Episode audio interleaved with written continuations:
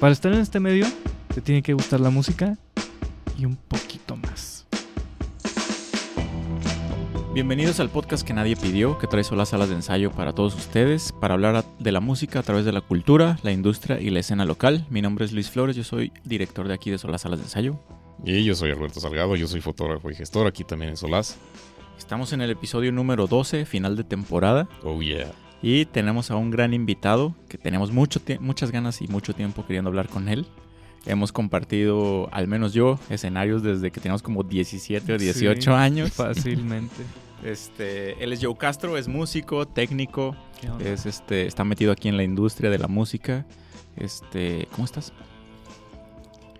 Muy bien, con el gusto de acompañarlos el día de hoy. en este, Bienvenido. En esta sesión vamos a platicar de cosas bien interesantes y esperamos que, que todo lo que se diga aquí sea súper bien utilizado para, para todos los que están buscando hacer algo en el medio musical de nuestro país, nuestra localidad o en general. Hacer algo muy, muy agradable de lo que es simplemente tomar, tomar tu guitarra, tomar un instrumento y hacer algo con él. Sí. Este, pues bueno, eh, pues antes de, entrar un poquito al tema, pues vamos a platicar nuevamente de todo lo que ha estado pasando aquí en Solas Joe. Eh, pues ha sido testigo también un poquito de todo lo que pasa aquí en los alrededores. Pero pues estas últimas semanas eh, tuvimos el último Rock the House, este, el número 42, en el que tuvimos a una banda amiga de aquí de, de, Joe que se llama Fulgur Clava, que vinieron y, y, nos volaron la cabeza también. Son buenísimos, la verdad es que son una banda excepcional. O sea, y de verdad que no parece que, que llevan tocando tan poquito. O sea, sí, tienen tocando un rato entre ellos todo. Se tiene una dinámica de banda muy sana, muy chida. Y además son súper organizados y se nota en todo lo que hacen. Este, a mí se me hace que es un muy buen ejemplo de cómo sí hacer las cosas.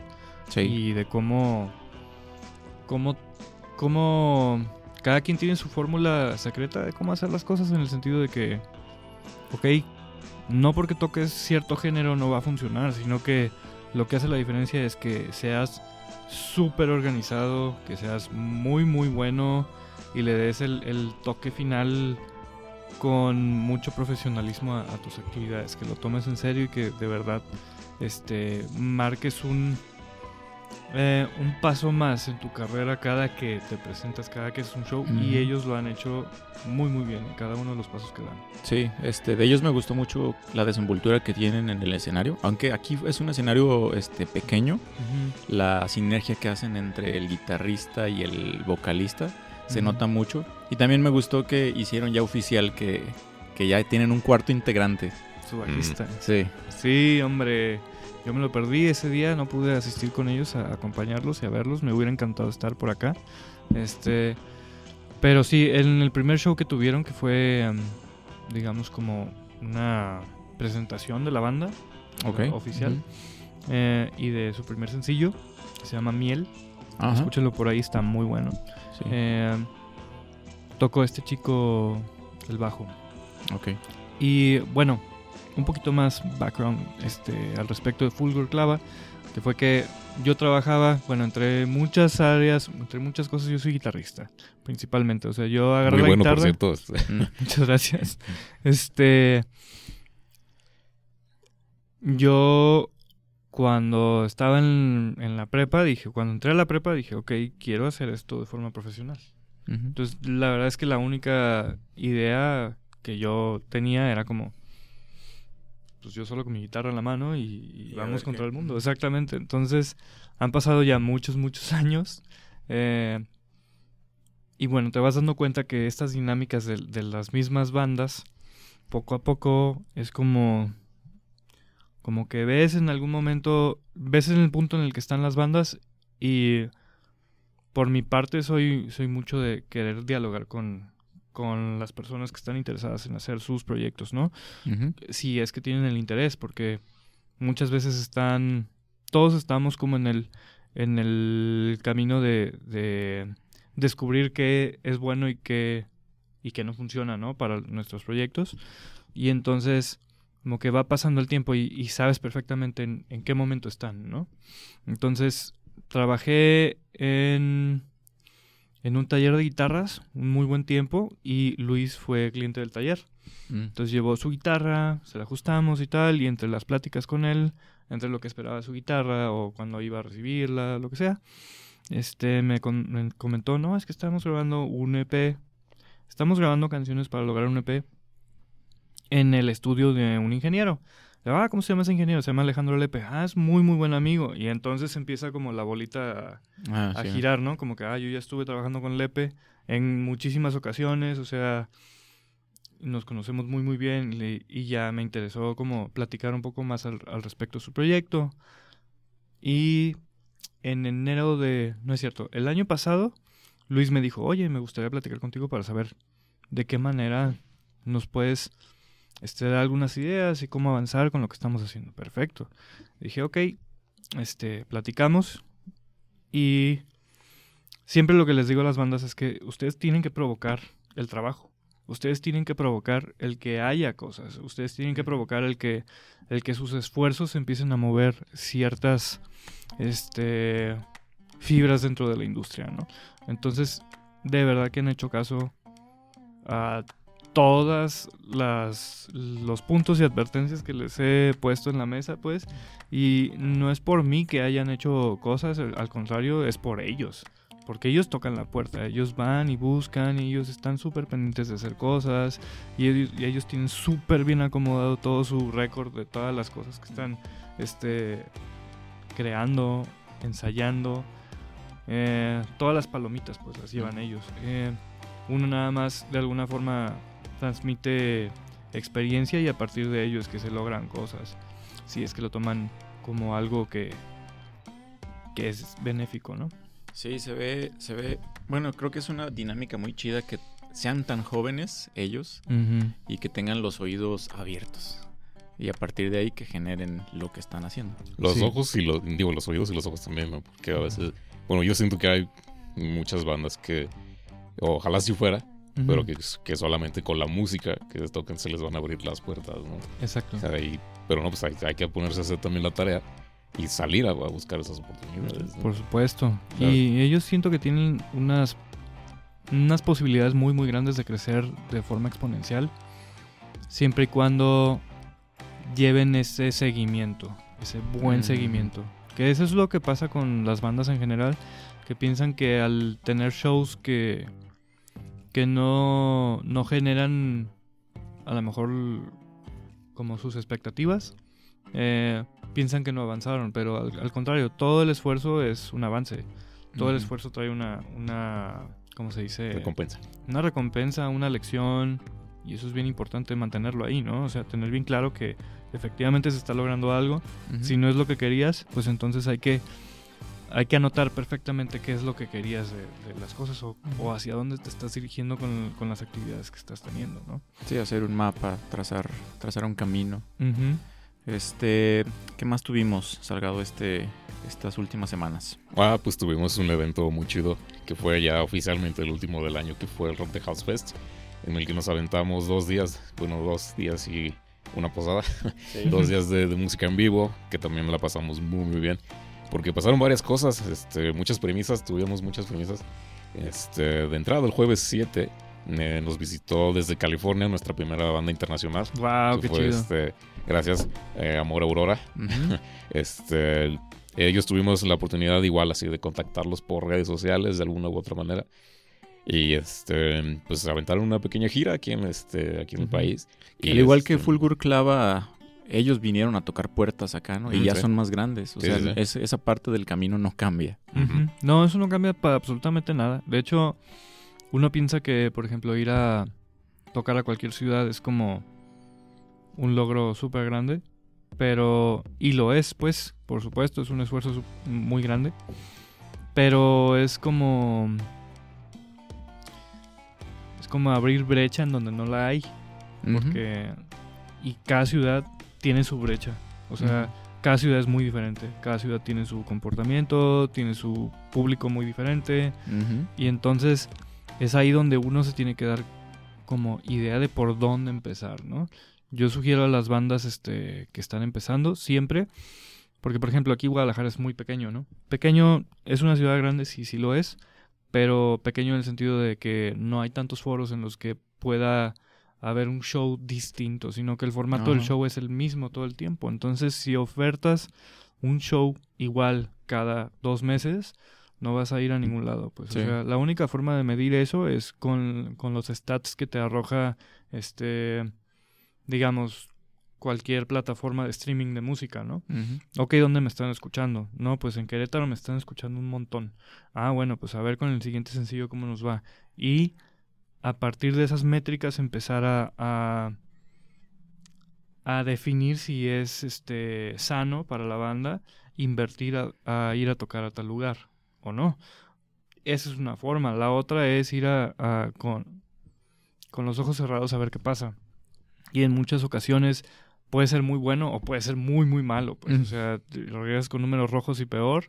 Y eso, eh, pues la misma convivencia de los integrantes de las bandas se vuelve un poco estresante y tal. Entonces eso hay que cuidarlo muchísimo. Pues lo primero es cuidar a tu equipo de trabajo y que no tengan como problemas previos a empezar a hacer el esfuerzo verdadero, pues, que es ya enfrentarse a tocar, ¿no? Pues es algo que platicábamos también con, este, con Roger, vocalista de, la banda de Amore. Eh, de que ellos siempre están como viendo por esa este, como dinámica de banda, ¿no? O sea, si, si, todos estamos a gusto, pues chido, ¿no? Y ya, pues, es cuando se hace el esfuerzo de decir, ah, bueno, pues este, hay una oportunidad eh, allá en Guadalajara pues vamos, ¿no? Y fue aquí, ya lo estuvimos aquí. Claro. Y pues la verdad es que estuvo muy, muy chido el show, que ellos son súper talentosos y también son excelentes personas. Entonces creo que, o sea, eh, algo se, pudieron haber llevado de aquí. Claro. Siempre es bien interesante. Cuando, por ejemplo, no sé si conoces una banda que se llama Crankbean. Mm, no me suena. Unos chicos, bueno, son ya ni tan chicos, ¿no? Son unos, este son de Estados Unidos. No sé si son todos de California o el baterista es de tal y, el guitarrista y la bajista son de otros lados. El punto es que Crankbean es una banda como de... Como un poco... No, no quiero decir nicho porque no lo es. Es más como un... Como estas bandas interesantes que de repente están en, en, los playlists de todos, ¿no? Así como que, ah, en los playlists de, de cualquier como de algún tipo grueso de la población que escucha música alternativa, ahí está Crankbean, ¿no? Y no es música ni pesada ni nada, sino que es como como una mezcla ligera de todo, está muy muy groovy, muy interesante, muy funky, muy, rico, es un trío. Y entonces ellos la verdad es que no creo que tengan mucho el interés como de, de generar las fechas este, para venir a tocar o ir a tocar a tal o cual lugar, sino que el mismo público genera un interés per se que permite que los promotores vean sano invertir en traer esas bandas para acá en vez de que ellos estén tocando las puertas porque es tan bueno y tan fresco su producto o tan ad hoc al momento que resulta un ganar-ganar para ambas partes, pues para la persona que está invirtiendo en la, en la promotoría de un show de una banda de ese tipo y la banda misma que disfruta hacer su trabajo lo mejor posible, ¿no? Entonces ahí es donde se conjunta el sí poder traer una banda o no a cierta ciudad, Muchas bandas no vienen a México, no es porque no, no les interese venir a México, incluso hay bandas que les, les gusta venir a México simplemente por su, su valor turístico, ¿no? Como que, ah, vamos a México a conocer, vamos a comer tacos y todo este rollo. Entonces, este muchas bandas vienen como por turistear y, generalmente tienen como deals con ciertos promotores y disqueras que les permiten abrir puertas en, festivales. Normalmente pues sería como el Corona Capital o, cosas así que han visto de repente carteles de bandas que... ¿Quiénes son estos, no? Y en su mayoría son, son bandas que a lo mejor la curaduría viene de, de alguien, por decir, este encargado de, digamos, Ocesa, ¿no? A ver, ármate la curaduría del siguiente Corona Capital. ¿Y con base en qué? Con las métricas que ya hablamos, ¿no? Entonces, ok, ¿qué, está escuchando el público meta que normalmente consume este festival? Estas bandas. Oye, pero yo no conozco estas bandas. Pues entonces entérate que es algo que vende. Y a partir de ello, puede haber algunos deals, este, como ya un poco más personales o específicos que oye, vas a llevar esta banda, ¿por qué no te llevas a estos otros chicos que yo estoy manejando también? Y entonces podemos este, hacer un poquito más grueso el festival, ¿no?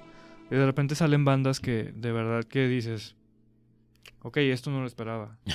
y está muy chido. Mm.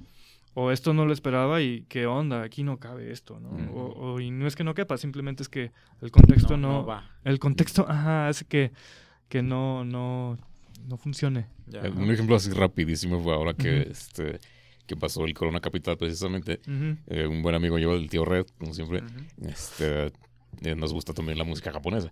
Entonces, hace cuenta que vimos el cartel y hay una banda japonesa que se llama Atarasi Gakko. No sé si Wow. alguna vez la hayan escuchado por ahí. Ujú. Pero bueno, esa banda es así como muy de allá, o sea, y de Muy repente vimos, japonesa. ajá, o sea, vimos el cartel y, güey, ¿va a venir Atarasi Gakko al, al, al, al al Corona Capital? Capital. Pues parece que sí. Pero ¿sabes por efectivamente qué? güey, vinieron y a pesar de que yo creo que el 80% de la gente que estaba ahí no las conocía, así todo el mundo pff, les voló la Les cabeza. voló la cabeza, por supuesto. ¿Saben por qué? Porque también ahora, eh, antes, bueno, cuando estábamos en la, en la prepa, era como que había mucho rollo de esto de, de- como el desarrollo del mercado otaku.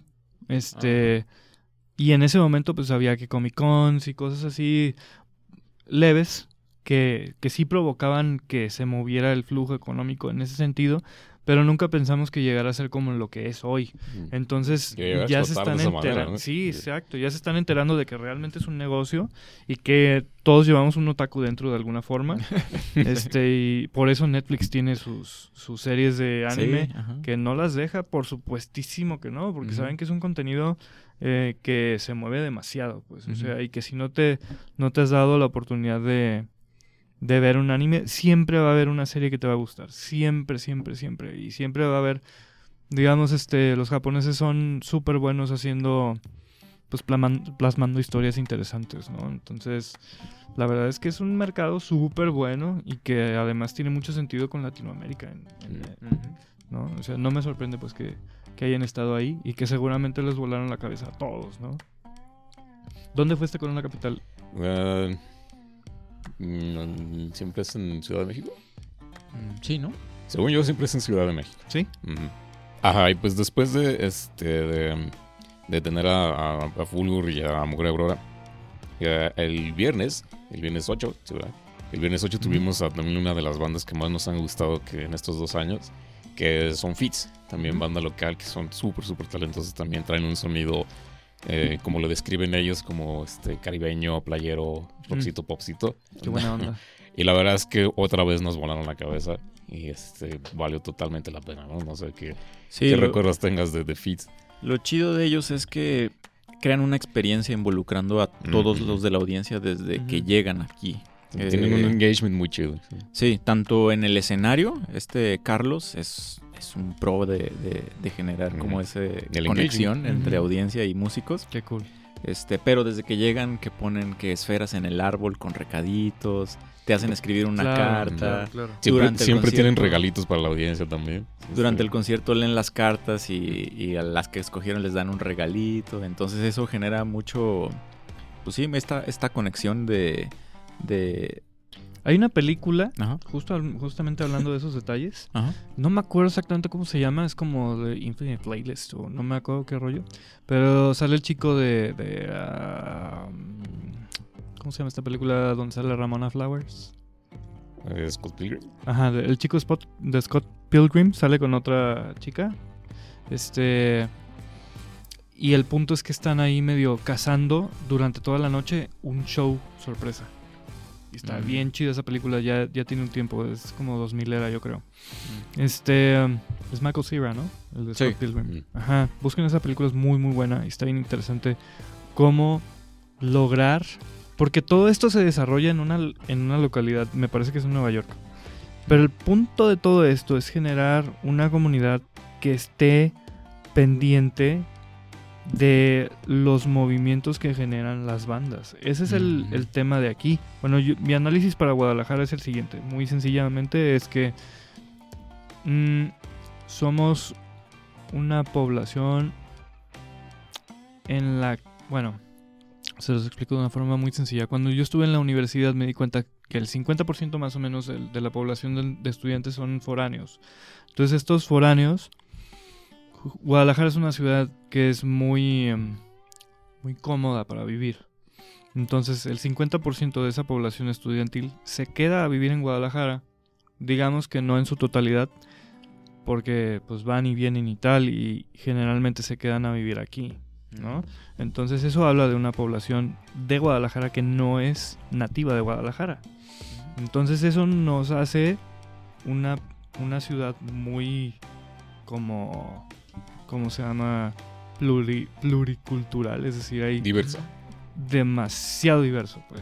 Entonces, que hay los cotorreos de los chicos norteños, hay los cotorreos que son este más de, de, Bajío, más de Puerto Vallarta, que de Colima y de todo esto, ¿no? empieza a haber ahí una mezcla interesante entre todo. Y eso de alguna forma genera una desconexión. Es decir, porque realmente tus cotorreos siempre van a ser fuera de Guadalajara. Lo que hace que, pues, si viene de las universidades, entonces se va a traducir a los trabajos de oficina. Entonces cada eh, cotorreo se vuelve un nicho per se. De eso muy de cada empresa, ¿no? Que oferta trabajo en Guadalajara. En Guadalajara, ¿cuáles son los, las fuentes de empleo más grandes? Pues a lo mejor las ingenierías, ¿no? A lo mejor los puestos de, de medicina, porque tenemos dos universidades que ofertan carreras de medicina.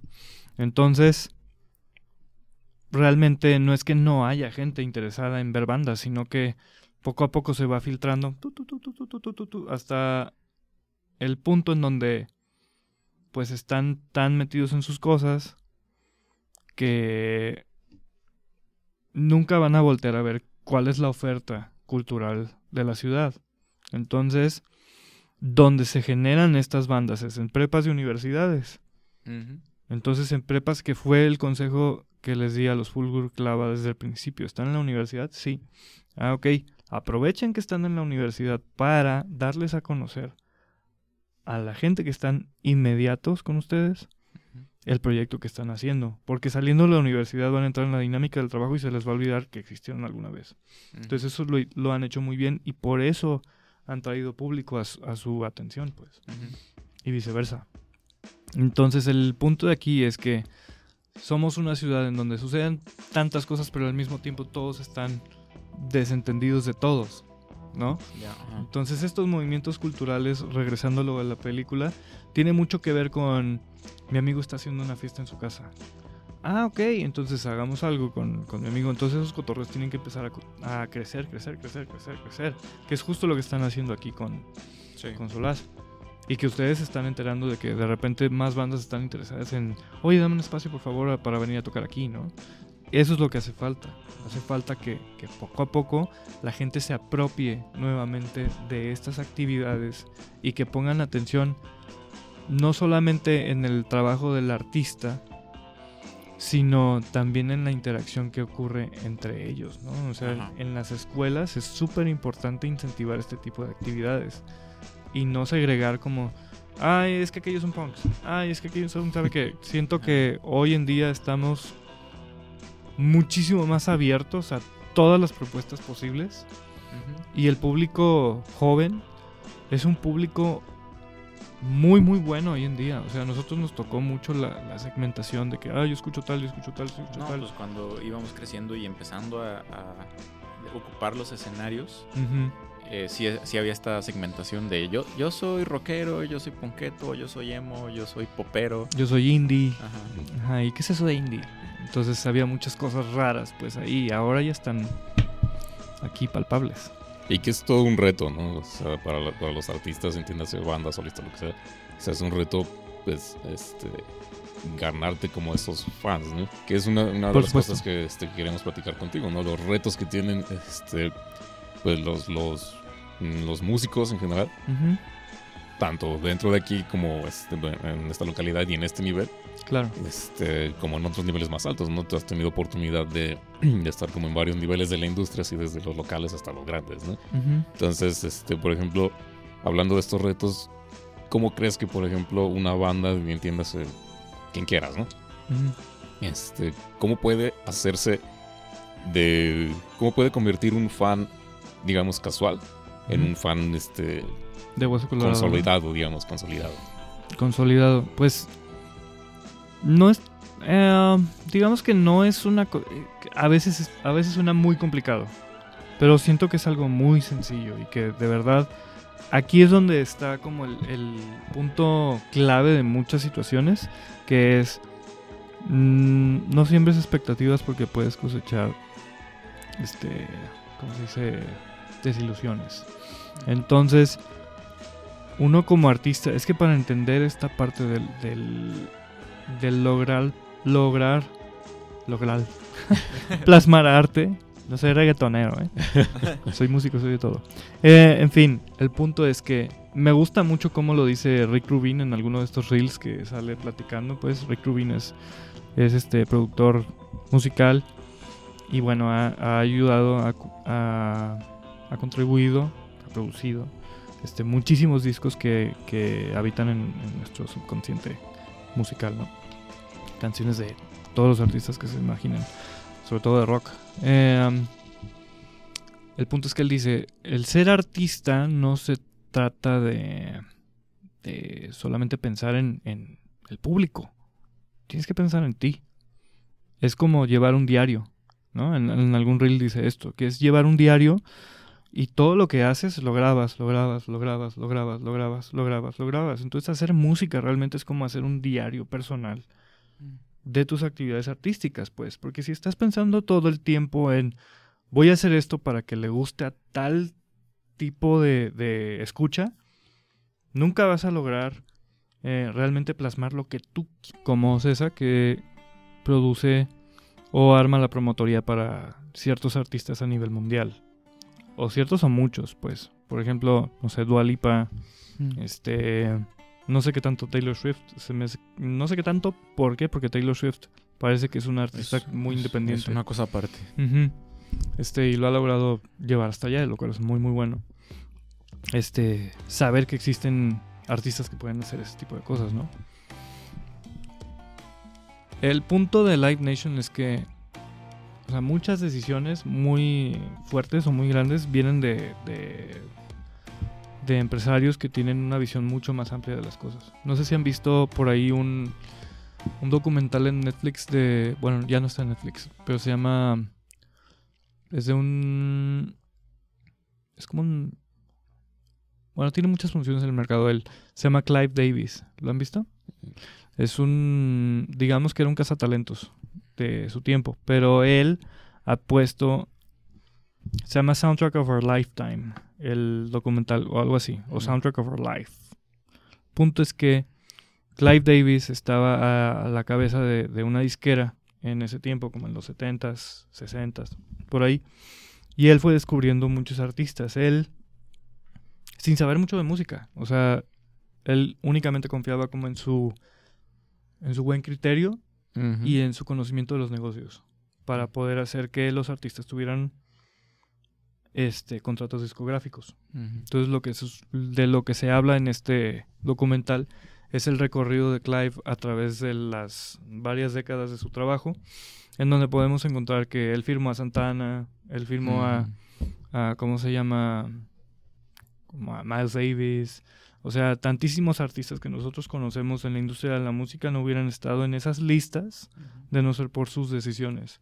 Por ejemplo, el disco de Santana, el Supernatural de Santana, Salió porque Clive Davis y Santana hicieron ese deal. O sea, llegó Santana con Clive Davis y le dijo, oye, pues, ¿qué onda? Me gustaría volver a hacer esto, ¿no? Me gustaría resurgir porque pues ya es otra generación y ya, pues no estoy aquí, ¿no? ¿Cómo le hacemos? Él descubrió, por ejemplo, a Whitney Houston. Ah, él escribió a, Él sacó a Alicia Keys por ahí. O sea, muchas canciones, muchas, muchas canciones muy populares son gracias a que él puso el ojo en esos artistas. Entonces, y ahí se describe en ese documental de qué manera fue que alguien de traje le dio entrada a todos estos creativos, a que, a que tuvieran empleo, a que tuvieran un, mm. un, desarrollo artístico real. Ahí hay varios puntos que me gustaría atender en esta plática, este, de cómo llevar el proceso para de alguna forma tener ese orden y que ese mismo orden te dé resultados para que puedes hacer algo con tu banda. Si no vas a estar ensayando eternamente hasta que tengan este, cierta edad y algunos tengan compromisos más grandes que, que simplemente venir a ensayar o solamente hacerse de un cotorreo más local cada vez que incluso ya sea como un hobby muy caro. Sí, y, nos ha pasado lastimosamente ver bandas que se estancan por dos años, tres con las mismas seis, ocho rolas y... es lo más normal. Ya, pues yo sí, me gustaría que este, profundizaras como en lo que mencionabas hace un momento de estos puntos que querías darnos, este, como... Eh, Una repasada de todo lo que hay que tener en cuenta, Exactamente. Pues digamos, bueno, pero partiendo desde dónde? Mm, pues de entrada, pues desde la perspectiva que tú tienes un poquito más amplia, ¿no? Como insisto, pues tú has tenido como la oportunidad de estar en varios niveles de esta industria. Entonces, sí me gustaría que este, lo tomaras como desde ahí. Primero platicar un poquito de mi experiencia. O sea, mi experiencia fue, em, yo quiero tocar la guitarra toda mi vida, ¿no? ¿Cómo le hago para vivir de la guitarra? Uh, ese es una, como un punto desde el, desde el cual partía cuando yo tenía unos 15 años, más o menos. ¿no? Entonces, tomar esa determinación implica conocimiento, ¿no? Y este conocimiento fue como, por ejemplo, en, un festival de la prepa nos tocó, pues bueno, pues yo toqué esa vez y todo chido, pues entonces eso implica aprenderte canciones, este, ensayar con tu banda, gestionar el que se pueda este, armar una fecha, todo este rollo, ¿no? Entonces vas y tocas y chido. Entonces muchos se quedan solamente en vas y tocas, ¿no? Entonces vas y tocas y pues chido, pero hay muchísimas otras cosas que hay que tener en cuenta. ¿Por qué? Porque volvemos a, por ejemplo, si lo ponemos comparando lo que sería una producción de cine, que es de cierta manera muy similar, este, siempre pregúntense quién es el productor y qué hace el productor. Entonces el productor se encarga pues de poner todo en orden para que sucedan las cosas como tienen que suceder para que la película sea tal cual es, ¿no? Y entre eso pues hay un montón de, variantes que se pueden ir este, poco a poco como desglosando y puliendo cada quien en su área, bla, bla, bla. El punto de que la música requiera de alguien responsable de llevar a cabo ciertas tareas, ¿no? Todo el tiempo. Entonces, conocimiento ¿Qué tiene que ver el conocimiento? Pues primero, ¿cómo vas a ejecutar tu show? Desde lo, desde lo micro hasta lo macro. ¿Cómo vas a ejecutar tu show? ¿Cuántas canciones tienes? ¿Vas a tocar covers o no vas a tocar covers? ¿Cuánto tiempo vas a hacer eso? En fin, si tú quieres hacer un proyecto, no sé si han leído este libro que se llama ¿Cómo funciona la música? de David Byrne. No. Es muy bueno ese libro, la verdad es que lo recomiendo mucho también porque habla, yo no lo he terminado de leer, pero cada que me, me me meto ahí entre las páginas a, descubrir un poco más, es que, porque leo así como en, pausas, ¿no? No me clavo tanto, sino que voy descubriendo hasta donde yo ya más o menos tengo claro y entonces, ok, voy experimentando más cosas y regreso y así. Es un poco la consulta de, de este asunto. Y ahí habla de que la música está creada para ciertos espacios o viceversa, entonces es un poco la gallina y el huevo, ¿no? Como que, ok, si yo hago música de tales características, ¿en dónde cabe esta música? Porque si se fijan, no van a poner una orquesta de cámara en un concierto. ¿No? Van a poner una orquesta de cámara en un lugar en donde sea adecuado para una orquesta de cámara, para que se escuche bien, que el mismo público entienda a qué va. ¿no?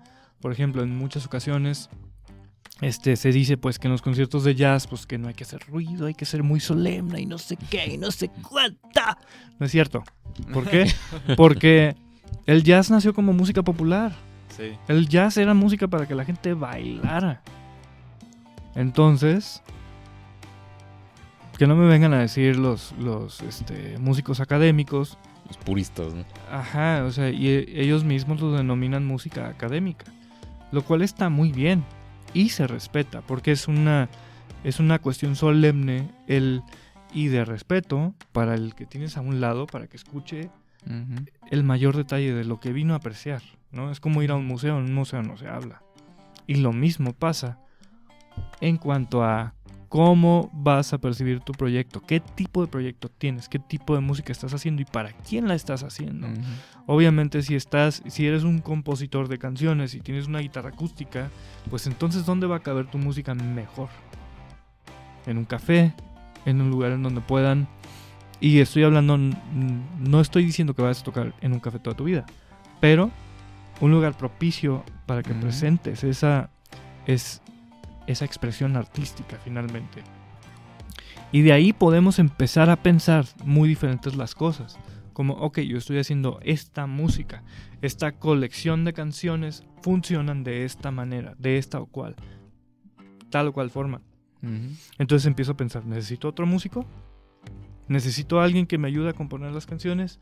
¿Quiero compartir mi composición con alguien más? Porque muchas veces no sabemos participar en equipo, es nada más quiero un baterista para que esté ahí atrás tocando la batería. Pero ¿de quién son las canciones? Desde ahí es de que hay que tener muchísimo cuidado, sobre todo los bateristas son, son una pieza muy vulnerable en las bandas. ¿Por qué? Porque cuando hay dinero de por medio, son los que menos letra aportan. ¿Por qué? Porque ellos están, tienen la responsabilidad de un, de un elemento completamente musical.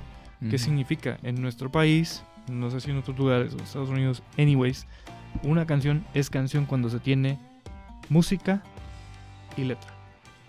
Melodía y letra. Es decir, música, letra. Entonces la armonía y la melodía es una cosa y la letra es otra cosa. Pero en la melodía y la armonía no existe la cuestión percusiva. No existe el, ritmo. El ritmo. Eso es solamente arreglo. Mm. Y el arreglo habita en la grabación que se hizo. Es decir, en el máster. Y si tú le das los derechos de máster a una disquera, tu baterista se va al hoyo. Mm, es el más vulnerable de todos. Por eso tienen que estar muy de acuerdo todos que si la participación de composición se comparte con la banda y el 100% en una pieza de 3 es el 33.3%, digamos, o 33, 33, 33 para que sean equivalentes los valores. Entonces compartan la composición de la letra, de la música, del arreglo, de la grabación, del máster. Entonces, para que sea equivalente. Porque si no, al rato su, su baterista va a estar completamente vulnerable. Otra cosa, baterista, ponte a componer. Ponte a escribir música, ponte a hacer música, pues. O sea, no es como que, uy, aprendo de armonía. O sea, es, es una cosa que es como este un poco una disyuntiva entre qué tanto sí sabe un músico, qué tanto no sabe un músico. Eso ni al caso, pues. O sea, finalmente es una expresión artística. El punto es hacer equipo desde el principio. Una vez que ya tienes ese equipo bien logrado, bien balanceado y, y, con unos acuerdos bien sólidos que solamente van a madurar con el tiempo, es que hay que pensar en lo siguiente. Este. Claro que son cosas que uno en su ingenuidad ganas de hacer las cosas, nunca vas a pensar en estas situaciones que a futuro pueden afectar. Pero es bueno saber que existen. Y con el paso del tiempo te vas documentando. El punto de esto es, no vas a hacer música pensando tan denso. Mm. La música solamente va a llegar de una forma en la que te sientas tranquilo, libre. Y volvemos a lo mismo. Tienes que estar como en un estado de vacación mental equilibrado para poder canalizar arte a través de, de, lo que tú quieras, pues. que puedes dibujar, escribir, lo que tú quieras. O sea, ser artista o ser músico no implica solamente estar haciendo música, pues puedes hacer cuantas cosas se te ocurran, leer, o sea,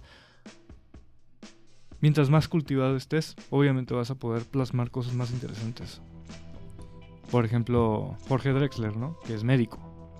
Jorge Drexler es médico y hasta quién sabe cuánto en su, en su vida o hasta qué momento de su vida decidió, ok, voy a sacar estas canciones. Volvemos al ejemplo de Rick Rubin. ¿Cuántas canciones tenía en su diario? En sus listas. Ok. Eso es un poco como los artistas. Los puntos a los que voy, y son bien simples, es, ok, voy a grabar una canción ¿cierto? ¿Qué le voy a hacer a esa canción? Si voy a grabar una canción, ok, primero la composición de la canción, tener bien acuerdo este, cómo se va a diseñar la canción, todo este rollo, esta compilación de canciones, una vez que tienen bien claro que esas canciones son las que les gustan, siempre va a haber un punto en donde ya no puedes avanzar más con tu canción por el mismo conocimiento que tú tienes acerca de cómo funcionan las herramientas que tienes a la mano. Entonces ya que llegues a ese punto, tienes que llevar a las manos de alguien más, en este caso un productor, sería lo más sano, este, que tenga la visión junto con la banda de consolidar lo mejor para esa canción. Ya, no estamos hablando de discos, ya estamos hablando de que el mercado se mueve con sencillos y que hay que darle tiempo a estos, tiempo de vida a estos sencillos. Es decir, los sencillos le dan tiempo de vida a tu proyecto, ¿no? Si hablamos que un sencillo a lo mejor te da tiempo de vida tres meses, ya tienes que tener el otro en puerta, y el otro en puerta, y el otro en puerta, y el otro en puerta. Ok, ya que tenemos un sencillo grabado, mezclado, masterizado y que están súper contentos con el resultado. Si no están contentos con el resultado, lo mejor es que ya no se claven con ese sencillo. Borrón y cuenta nueva, continúen con el que sigue. Borrón y cuenta nueva, continúen con el que sigue. Si van a tener 10 canciones, graben un sencillo de esas 10 canciones. Entonces después determinan otras 10 canciones, graben otro sencillo. ¿Por qué? Porque mientras más tengan, mejor va a ser el resultado.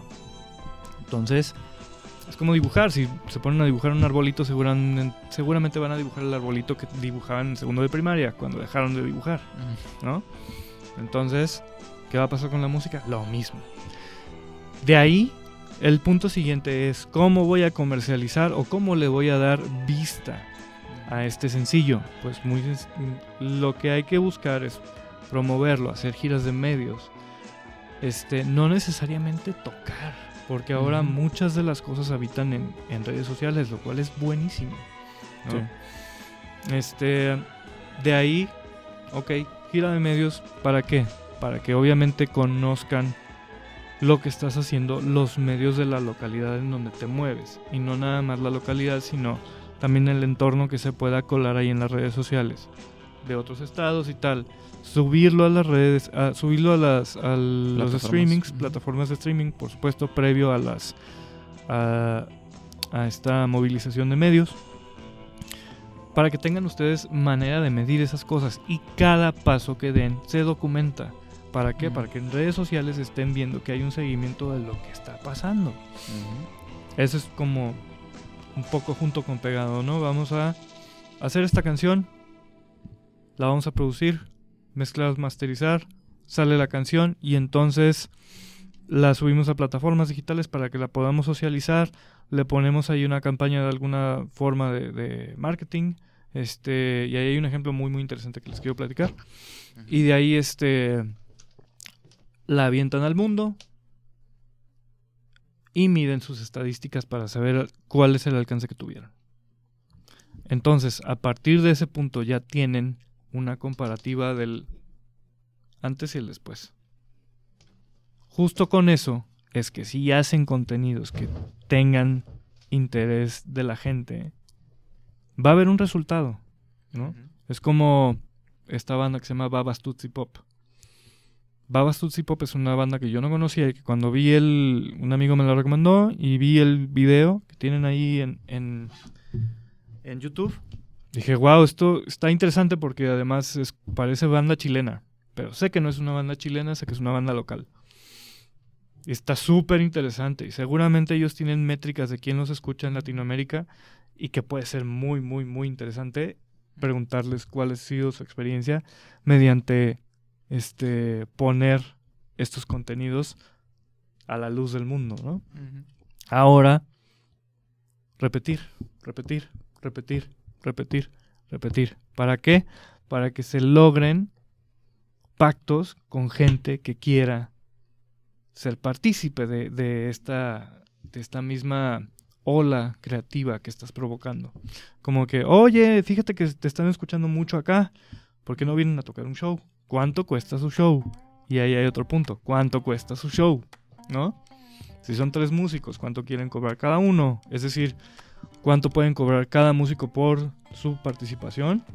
Más un ingeniero que vaya con ustedes y haga, haga el servicio de poner todo en orden en cuestión este front of house o monitoreo y todo este rollo, que los atienda directamente y alguien que se encargue del escenario para que ustedes no tengan que cargar sus cosas, no necesariamente para que sea el cargador, no, es un asistente que tiene comunicación desde el escenario hasta el front of house, al ingeniero que está en sala, que, que no se puede mover de la sala hasta el escenario que tenemos una pieza que, está entre el escenario y los músicos para saber que todo esté en orden. Como un intermediario. Exactamente, no es un cargador. Entonces, este... En fin, el punto es que hay que lograr un equipo de trabajo que entonces la creatividad provoca empleo. Empleo para todos. Y es muy sano que todas esas áreas estén bien cubiertas y bien establecidas. Porque si se fijan, el primer punto de donde viene todo esto es de la creatividad de alguien que quiso hacer una canción. Yeah. Pues entonces es como para resumir esta lista de puntos, este, así como más concretos. Número uno. Número uno, consolidar la banda o el artista en, la parte creativa. ¿Quién va a ser el encargado de, de, de propiciar esta creatividad o de cómo van a lograr hacer canciones. Número dos. Número dos, hacer partícipe a un productor o alguien que tenga una visión con más experiencia de hacia dónde va su música y cómo puede hacer que suene y que sea competitivo ante un mercado. Un diferenciador que les ayude a, ¿cómo se dice?, a formalizar su música. Número tres. Número tres, darlo a conocer. Es decir, plataformas de streaming, este, giras de medios, empezar medio a tocar puertas por ahí. Ahora hay muchísimas eh, herramientas en redes sociales, así que no necesitan estar tocando. Yo sé que tienen muchísimas ganas de tocar, pero tal vez no es el mejor momento. ¿Y? Y lo siguiente sería prueba y error. Estar midiendo estadísticas. Eh, solamente quisiera agregar que a lo mejor su producto es tan, tan, tan, tan bueno que le interese a alguien que ya tiene una estructura, este, una infraestructura laboral ya bien plasmada, que sería, por ejemplo, una empresa de booking o una empresa de, de ¿cómo se llama?, de management, o alguna disquera. Estas habitan pues, normalmente Ciudad de México, ¿no? Y por sobre todo, vestir de la forma más, más este, elegante lo que quieran hacer. O sea, que tenga sentido con su proyecto, ¿no? Por ejemplo, una banda de punk, pues no va a poner chicos guapos en la portada, ¿no? una banda de punk va a ser, va a ser punk y venga el punk. Pero, por ejemplo, ahí está Bruces, ¿no? Bruces es como punk, locochón, su concepto es muy personal y sigue siendo punk y es absurdamente popular. Y ahí está Blanco también, o sea, no tiene nada que ver, no tiene nada de malo el género en el cual tú quieras interactuar. Por ejemplo, ahí está bien fácil, Ghost, ¿no? Ghost es metal y volvemos a lo mismo, transgrede. Es que eso no es true metal y la nada, pero sigue siendo metal. Y es más, el mensaje es más oscuro que, tu banda favorita de Black. O sea, está cañón. Anyways. Y repetir. Y repetir, repetir, repetir, repetir, repetir ser súper creativos, o sea, ser súper prolíficos, eso es lo que más va a dar. Y también tenemos una, vean, rompan todo, por favor, porque rompan todo nos da perspectiva de un, de, de cómo se hacen las cosas en Latinoamérica. Este, porque nosotros somos una, una, digamos, una sociedad muy joven haciendo música. En Argentina y en Chile y en todos estos lugares han hecho música para sobrevivir este, contextos muy rudos. O sea, Gustavo Santaolalla tuvo que, creo que salir de, de su casa y, hacer música en secreto, como en, en, un lugar, porque también había problemas políticos, pues, este, y a los artistas se, se, les suprimía. Entonces ellos literalmente tuvieron que sobrevivir, este, hacer el esfuerzo de seguir siendo ellos a pesar de que el entorno les dijera que no podían hacerlo. Entonces de ahí se aprende mucho. Por eso es que mm, somos muy jóvenes en ese sentido, haciendo música sobre todo en español, y ellos nos llevan mucho, mucho, mucho por delante. Hay que aprenderles muchísimo a ellos.